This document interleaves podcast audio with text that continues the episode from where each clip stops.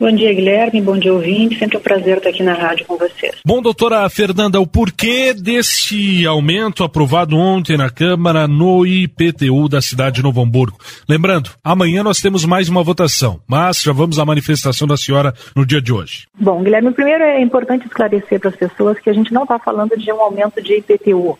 Tá? A gente não está falando do aumento da alíquota do IPTU. A gente está falando da atualização do valor dos imóveis. Tá? Isso vem da onde? Ah, desde 2020, 2020 não, há 20 anos, perdão, desde 2001 foi a última vez que Novo Hamburgo fez a atualização da, da planta de valores. Então, em função desse, desse grande lapso de tempo, o Tribunal de Contas, em 2018, tá, na aprovação das contas de gestão do então prefeito Lauerman, ele faz esse apontamento.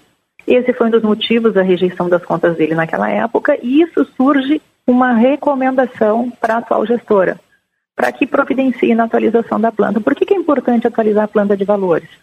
Porque em, função, em cima do valor da planta de valores se cobra efetivamente o valor do IPTU. Tá? Hoje a gente tem imóveis que, se for pegar lá no carnezinho, os imóveis custam 200 mil, o valor que consta lá no, no, no, no carnezinho do IPTU, mas quando ele vai vender esse imóvel, esse imóvel custa 400, 500 mil. Então, na realidade, é isso que se busca hoje Que, que, não haja mais, que não haja mais essa diferença no valor que está lançado e do valor real.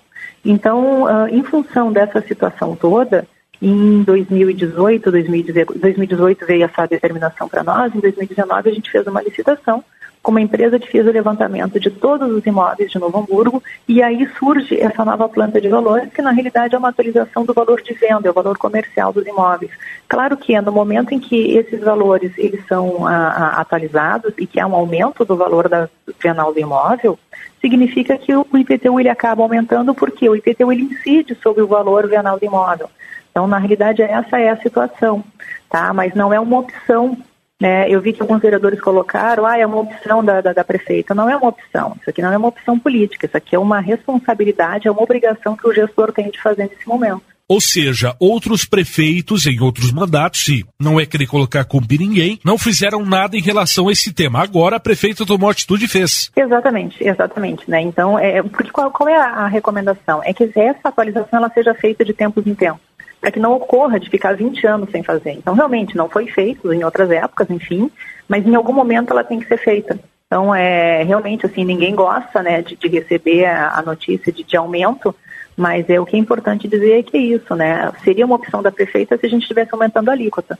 Não é o caso, tá? Então não é uma opção. É um ato de gestão, é um ato de obrigação legal que ela está fazendo nesse momento. A senhora falou que é uma recomendação do Tribunal de Contas do Estado. O Tribunal de Contas ele recomendou que acontecesse esta atualização. Caso, caso a prefeita não tomasse nenhuma atitude em relação a isso, quais seriam as sanções? É, o que, que tem que ficar claro, tá? Se isso não é feito, isto é uma ação de improbidade do gestor. Por que improbidade? Porque a cidade deixa de ganhar. Por mais que tu diga, ah, mas está aumentando imposto, que é uma forma errada de dizer, mas é o que está sendo noticiado. O fato é que, no momento em que tu não faz essa atualização, o município deixa de arrecadar esses valores. Por isso a exigência do Tribunal de Contas, porque isso caracteriza improbidade. Tá? Então, assim, ó, nesse momento, como a prefeita já encaminhou, já fez a atualização, né, já contratou uma empresa, já licitou, já fez o serviço e encaminhou para a Câmara, tá? a parte dela foi feita.